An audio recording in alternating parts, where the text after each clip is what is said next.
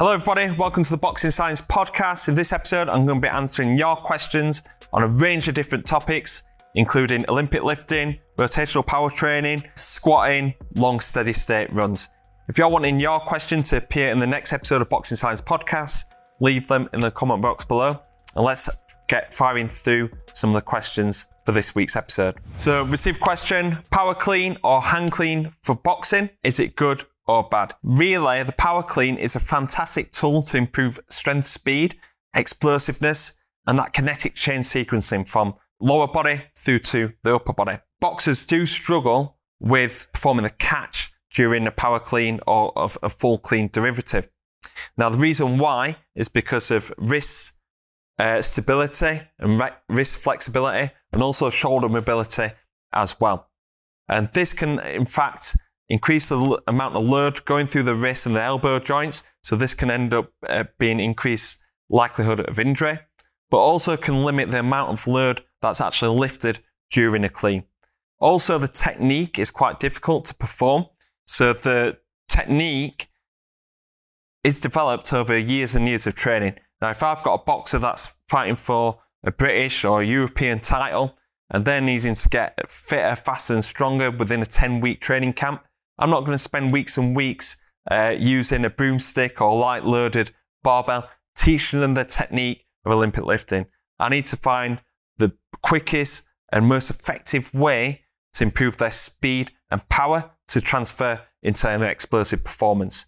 So with Olympic lifting, even though there's a lot of benefits to it, it's not really applicable to a boxing training camp setting. I would do it with a youth athlete to have that tool in the toolbox later on in their career.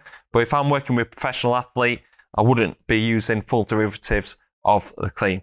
Now, what I would do is use different variations. So using a clean pull, either from the floor or from a block, to just purely work on that kinetic chain sequencing, that rate force development, that powerful hip extension that can transfer into explosive boxing performance. Also, uh, talking about Olympic lifting, the other tools that I would use is a split jerk, mainly a landmine split jerk.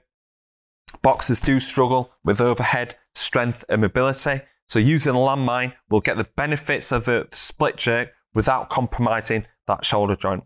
And you can do this with two hands with a Viking press, or you can do some single arm work as well. So single arm landmine split jerk. So question, what is the average bench press record for a boxer? We don't normally do bench press one rep max. Uh, the reason why is quite compromising on the elbow and shoulder joints, especially for boxers that are quite tight around their shoulders. And we don't normally use the, the bench press as a key tool. We normally go towards like rack press or we'll do the dumbbells.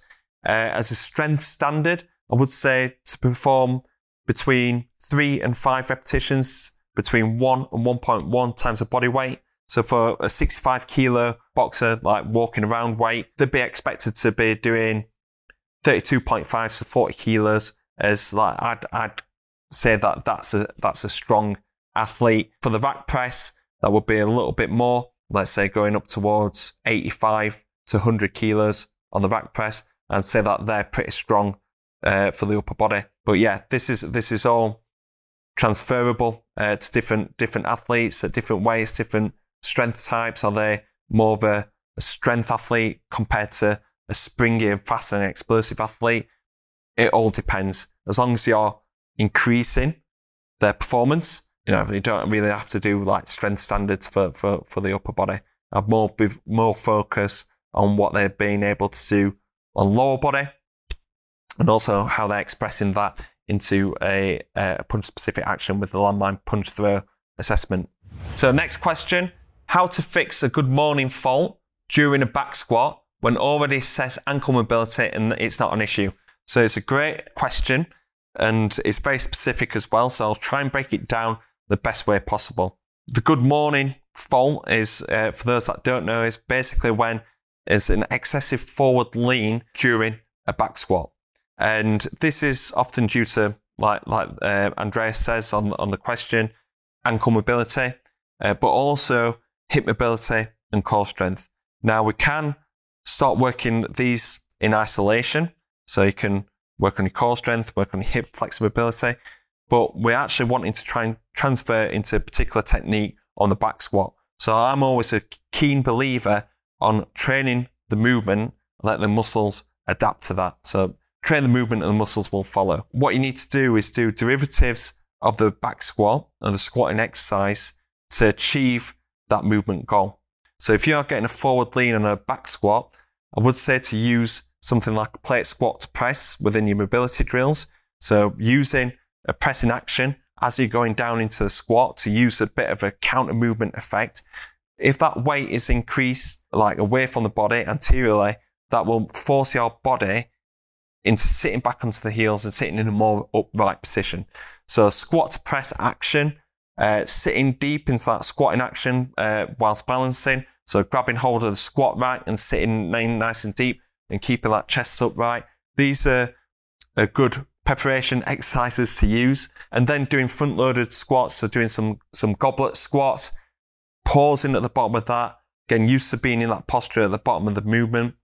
And then actually, if you're wanting to keep back squats into your program, doing some box squats where you're actually pausing on the box and sitting into a really upright position.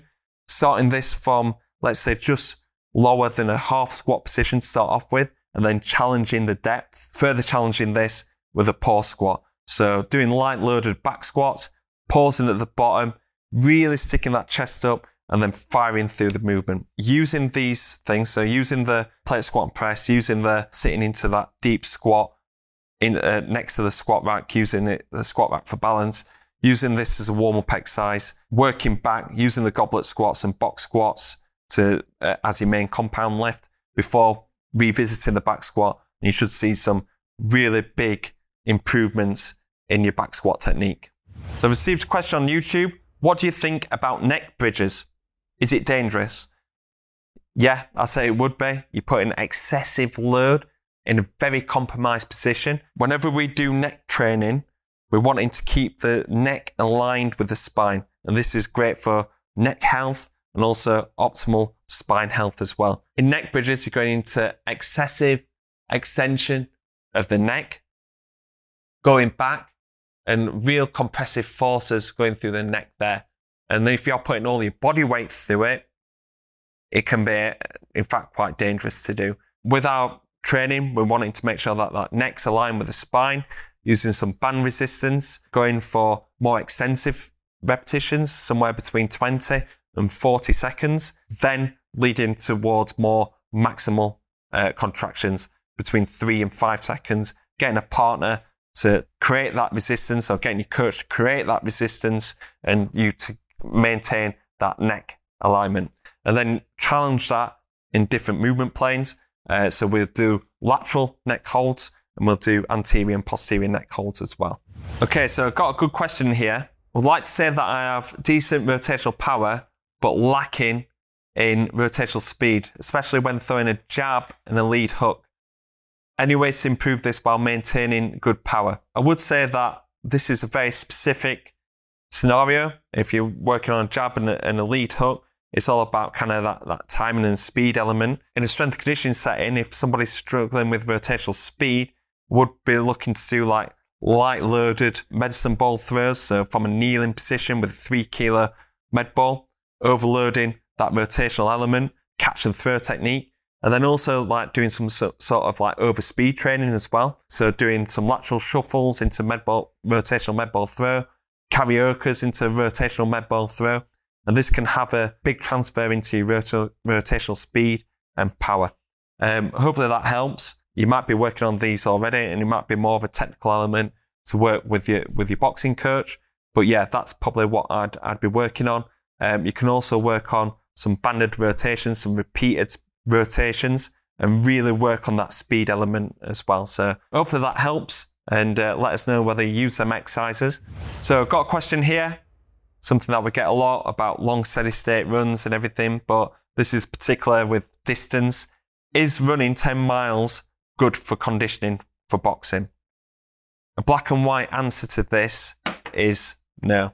I would not advise boxers to do 10 mile runs. I would advise them to do low intensity runs for active recovery, but doing a 10 mile run excessive It's out on the road.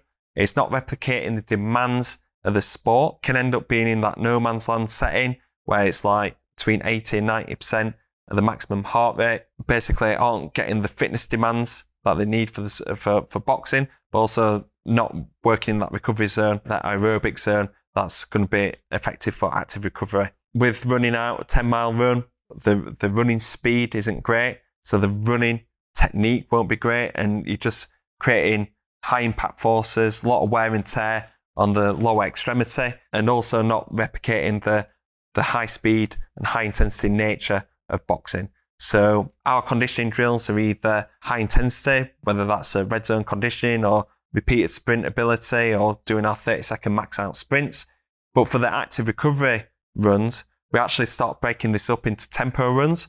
So we can do like a session which consists of a range of different intervals from four minutes, two minutes, one minute, and 30 second intervals, but all working in that green zone. So between 70 and 80% of their maximum heart rate. And then actually we'll do some tempo runs as well, which consists of 15 second uh, runs with 45 second break. We'll do between six and eight repetitions. We'll have two minutes rest, and then we'll do that for three or four sets.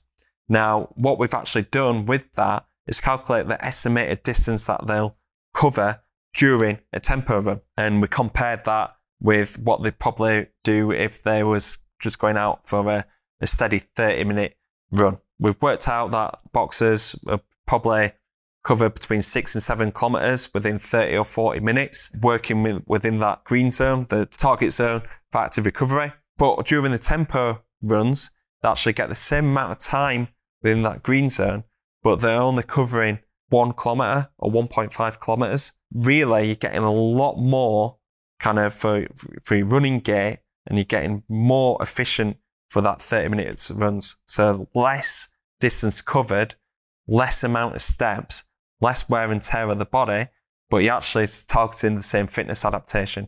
And that's the key goal of active recovery. You're burning the calories, you're getting the fitness adaptations, but you're being really efficient with it. If you're looking to uh, keep in some longer form conditioning, some aerobic style conditioning, I would definitely go towards active recovery runs. And the link is in the description if you're wanting to find out more about how these active recovery runs are actually implemented at Boxing Science. Okay, guys, so that brings us to the end of this episode of Boxing Science Podcast. Thank you very much for your questions. If you're wanting to your questions answered in the next episode, please leave them in the comment box below. Make sure that you're subscribed to the Boxing Science YouTube channel and the podcast channel to make sure that you don't miss out on any future content. Thank you very much for watching or listening, and hopefully see you on the next episode.